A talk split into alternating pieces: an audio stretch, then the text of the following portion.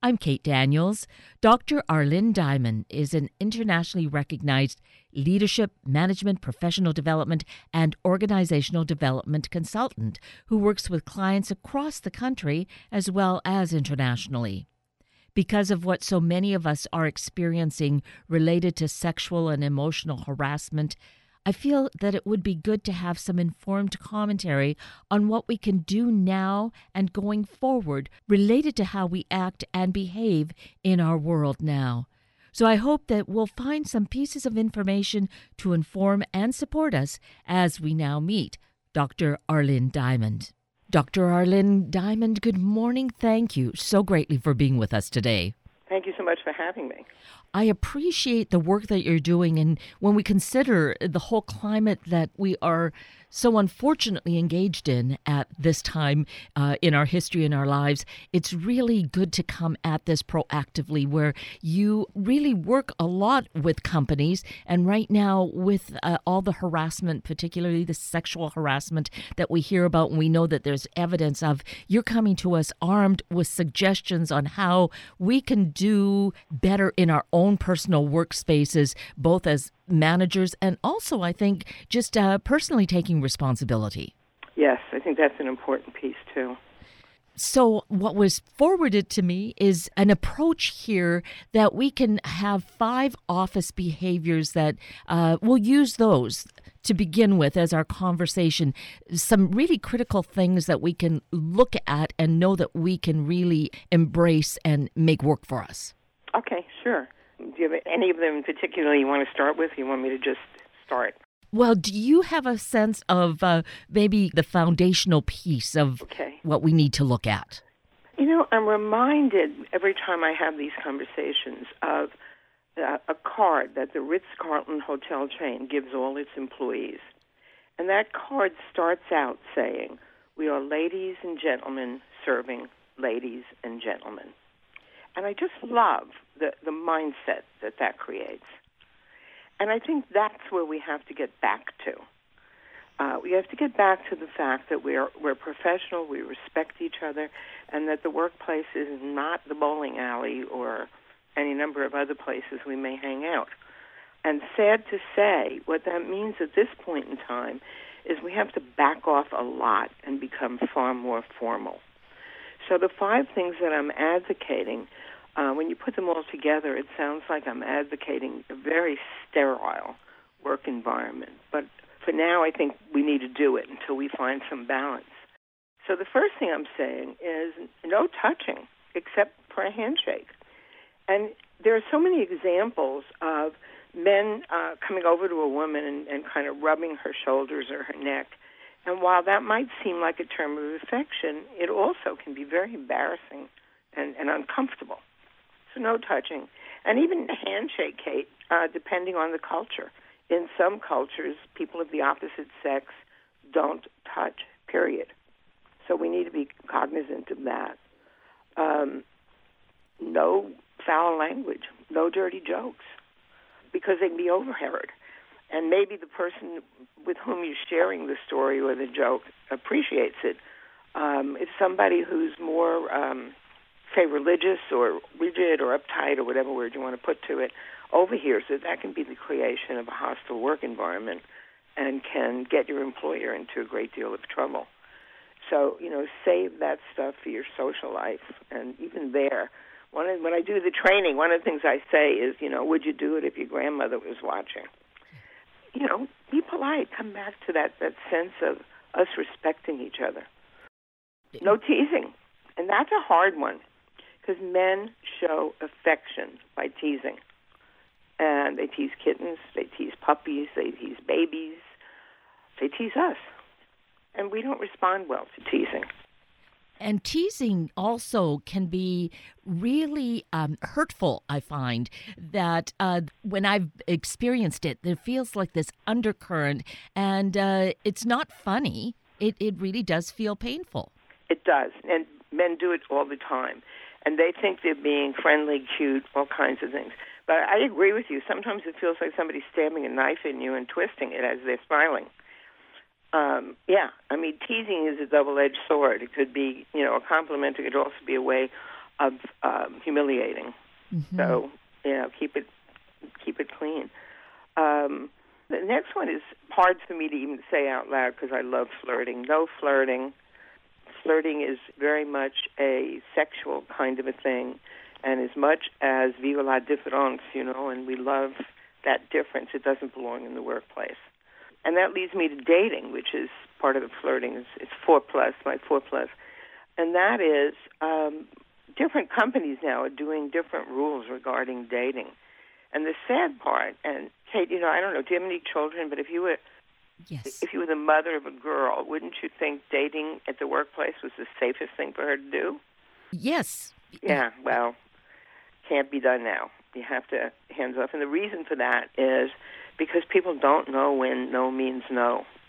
You know, we can get into that whole conversation of um, you know all the movies that we saw, all the songs that we hear, uh, all the advice that men are given. You know, no doesn't mean no. Women have to play coy. You know, you want to go past those barriers, um, and we just we can't be doing it right now in the workplace.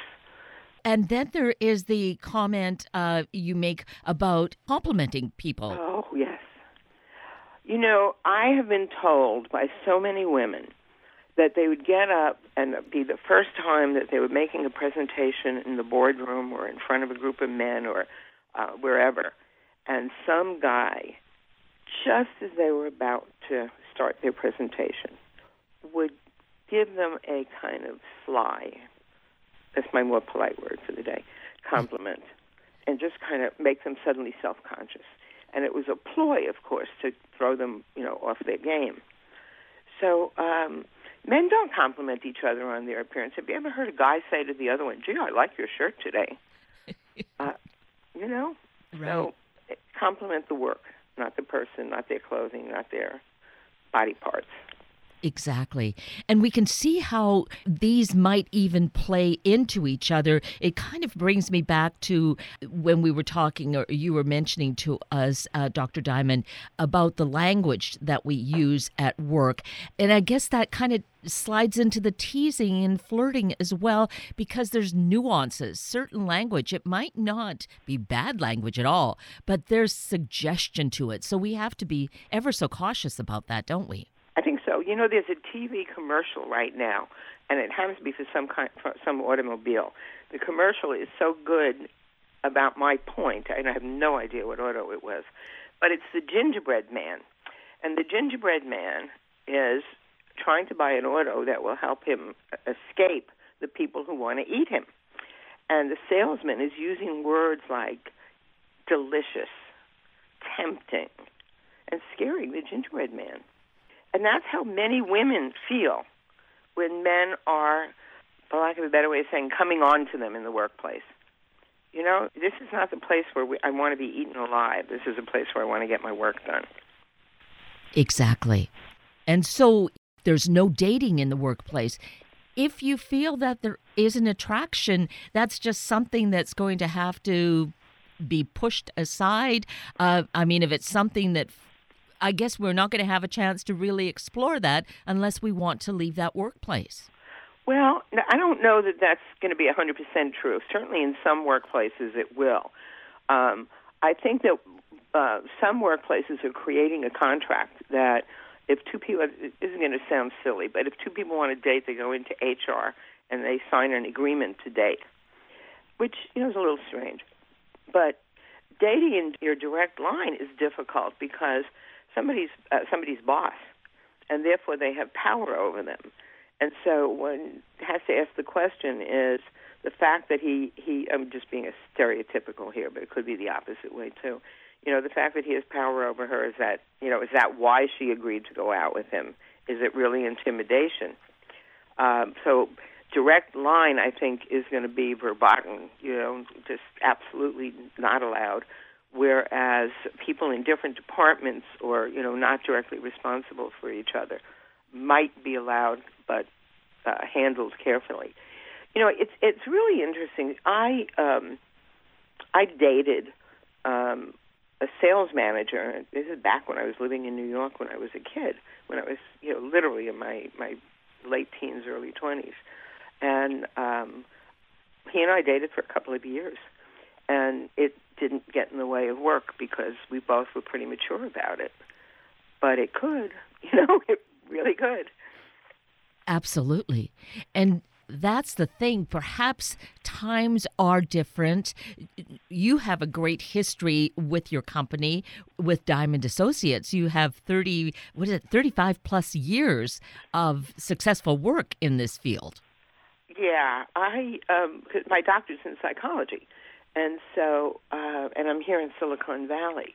And so, so much of what I do really is helping people understand and work effectively with each other.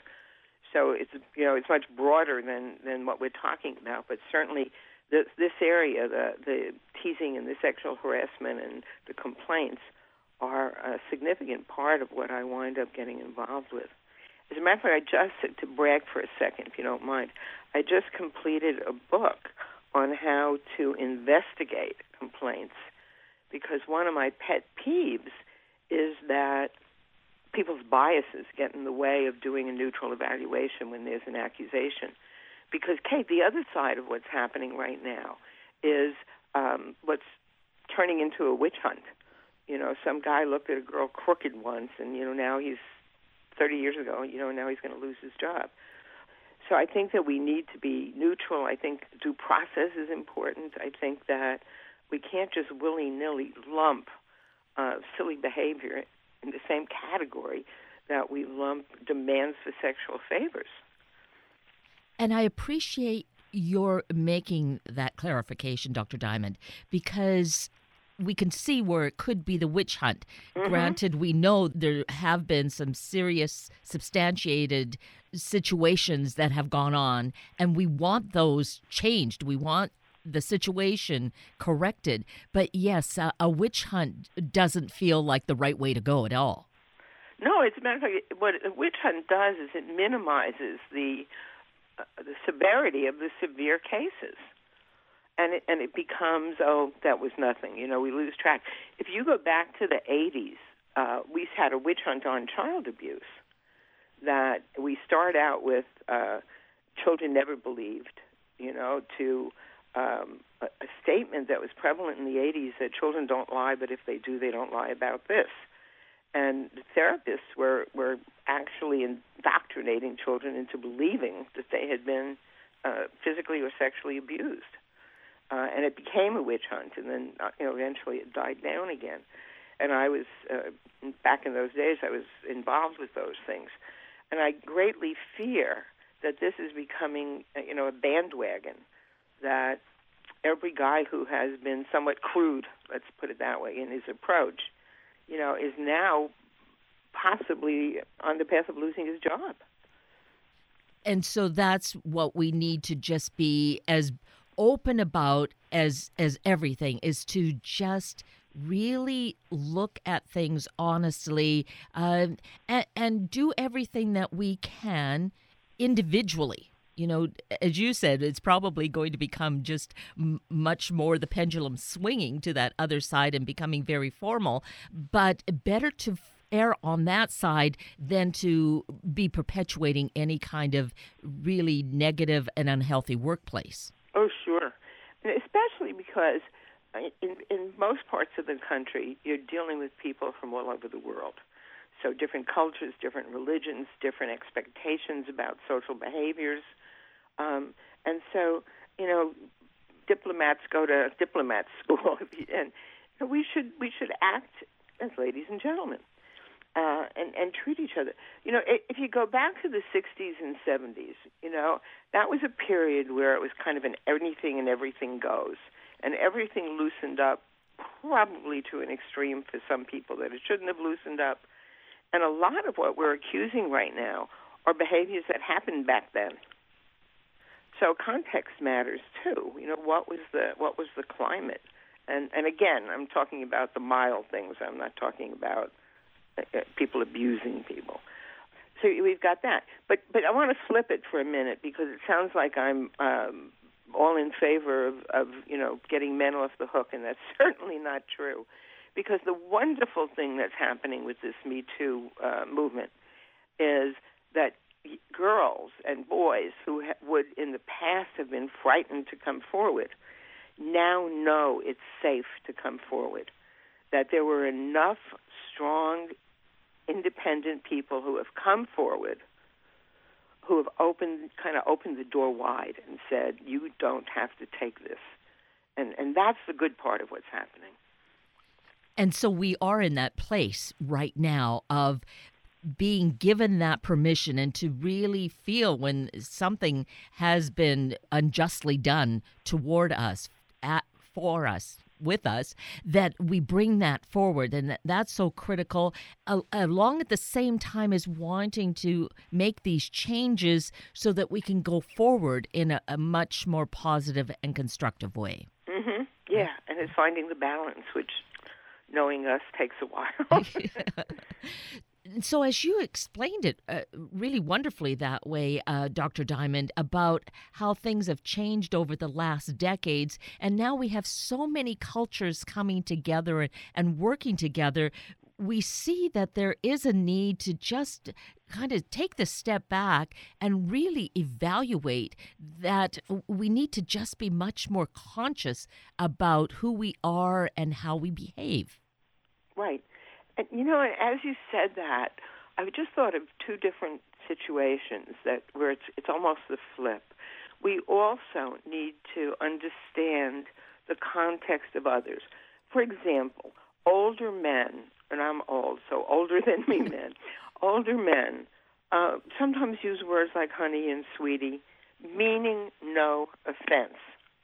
We can ask them not to, but let us not hang them, you know, for using those terms. Let's just teach them not to. That's one example. The other example that comes to mind is a case I worked in where, um, for reasons that are too long to go into right now, a man had um, no respect for women whatsoever. And, and if a woman was walking by, he'd snap his fingers and he'd say, "Hey, girl, you know, get me coffee or whatever." Uh, he came close to getting fired. Um, we need we need to understand where other people are coming from and, and teach them, not necessarily punish them. Yes, exactly. And not just let something slide, not make a, a, major case out of it, but really, I guess, acknowledge that sort of thing as it happens and address it so uh, it doesn't get the feeling of there's permission to just continue down this road. So I'm a real advocate of counseling and, and mediation. Obviously, I do those things, which is why I'm a big advocate for them. But but so many of these cases, if you bring the two people together in the room, and she explain, and again, I'm you know deliberately just keeping it she and he in this way, but it, obviously it can be she against she and he against he, and just the opposite too.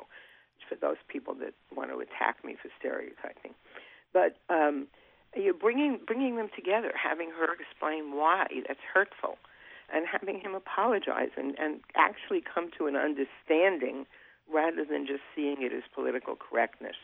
Because I am not a big advocate for cor- political correctness, but of people actually understanding how these things impact the other person.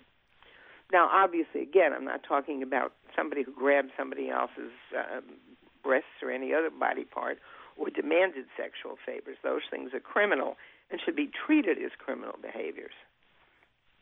Exactly.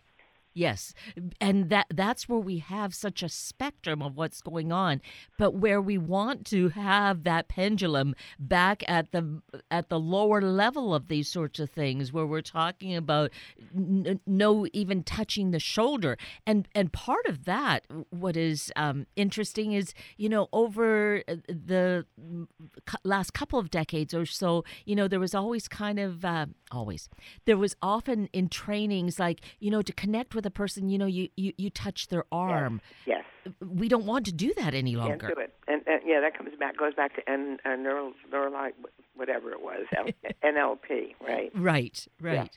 Yeah. No, it's true. We have to we have to back off and, and treat each other professionally.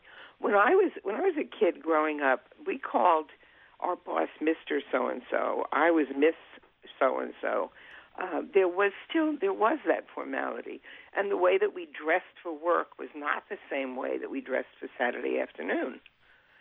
um, we've lost that. So God, it, I sound old. but is there perhaps a case for having some of that return and maybe not to necessarily Mr. and Ms. or Miss, but um, just some kind of difference coming forward? I think so. I think you know. I think that right now the climate is such that I'm advising my clients and anybody in my hearing distance to be real cautious, super cautious, because of my fear of the witch hunt part of this.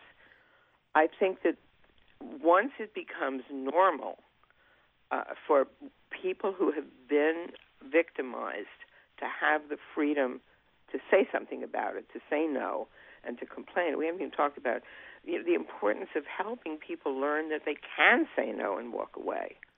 Um, I would love to be able to be in, you know, that gymnastic uh, team where, where the doctor molested so many of these kids Yes. you know, and, and they they took it because he put the fear in them of reporting it.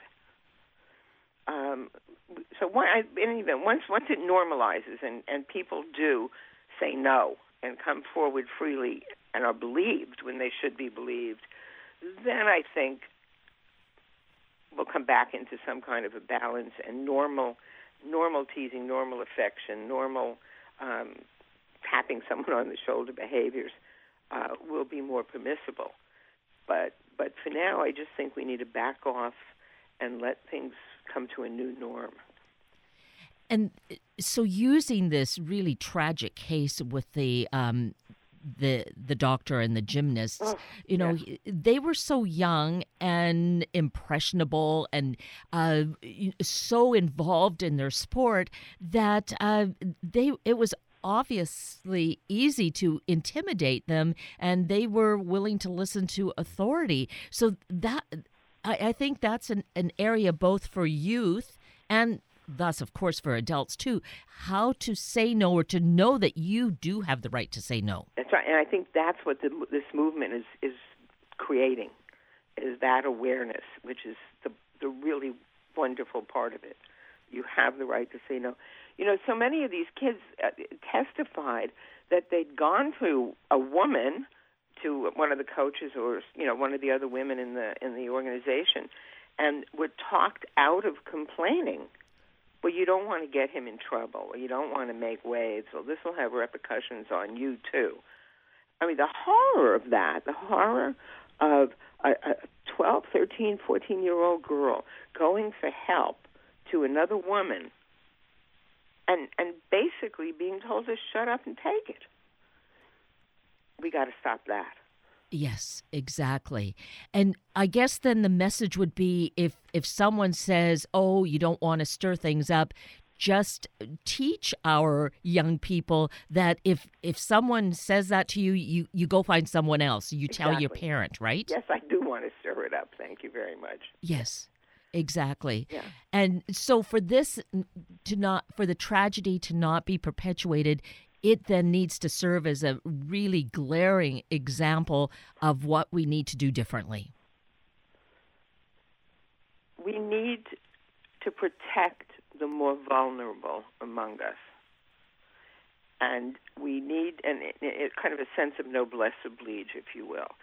Um, I've been in situations where I uh, was introducing uh, sexual harassment training, and um, one organization in particular had a bunch of women lawyers, and they said, "Oh, we don't need training; we know what we're doing." And in the back of the room were the little admin people saying, "Oh, yes, we do. Oh, yes, we do." that I mean the fact that that you and I are strong enough to be able to handle ourselves um, doesn't mean that therefore we should just kind of poo-poo and laugh off um, people who are far more vulnerable, and and uh, we need to protect them. And so if if making the workplace a little too formal and a little too stiff is the way of protecting them, at least at work, then uh, that's what we need to do at the moment. And considering work is where we do spend Live. We yes, at we basically live. That is going to establish a, a pretty good foundation for us to go forward uh, elsewhere in the world and, and use that experience, use that training that we're getting by uh, going through those paces uh, eight hours every day. Yeah, yeah. No, I think we we need to teach communication skills. We need to teach courtesy skills. Um, I don't like the phrase sensitivity training uh, because it implies you're insensitive, but um, but I, I I think we need to teach each other just how to how to interact. We have different genders, different ages, different cultures. Um, you know, all of that makes for a very complicated and confusing uh, um, social interaction in the workplace. And it's not about to change. That's, uh, you know, it's grown to this. It's going to continue this way. And so to inform ourselves, to be educated. I think with your website, you certainly give us a lot of insights. We can uh, have access to all the materials that you've written. I'm really intrigued with uh, your new book on how to investigate complaints. That's certainly going to really relate to uh, a lot of people who are in supervisory positions in management and HR. So uh, the website, let's mention that, Dr. Diamond. Okay, the website is Diamond Associates net. Uh, and there's a lot of there's a lot of material. There are copies of my newsletters where I talk about uh, some of this, and um, it, my books can be uh, obviously ordered through Amazon or Barnes and Noble, but also through the website because I've written about conflict and conflict resolution. I also the book I wrote immediately prior to this one was on uh, culture, understanding culture in the workplace which ties in with what we're talking about today as, as well. And then this one was about investigating complaints. So, I mean, I'm a real advocate for people learning how to get along with each other better so that um, it's a more comfortable environment, a more productive environment, and a more creative environment because we know that there's just so much that is so great about all of us and what we're doing is to find how to really get that out there and uh, make it healthy and, and make it productive so that we are not having to uh, to suffer through all this negative action and activity. Yeah, right. Yeah fear ham- hampers us. Fear doesn't help us in any way. And so, again, let's mention the website. Thank you so much. It's diamondassociates.net. Uh, yes. And Diamond is just Diamond and Associates is plural, .net which is great. So, this is Dr. ArLynn Diamond, the founder of this wonderful organization with so many years of experience and, and work with people across the country and also internationally, correct? Yes, yes. So, a wealth of experience. We don't have to recreate the wheel in this case. Is just look to the this great source for a lot of important information. And Dr. Diamond, I so greatly appreciate that you do this work and that you've spent this time with us this morning to really enlighten and inform us. Well, thank you so much for having me and for giving me that opportunity. I greatly appreciate it.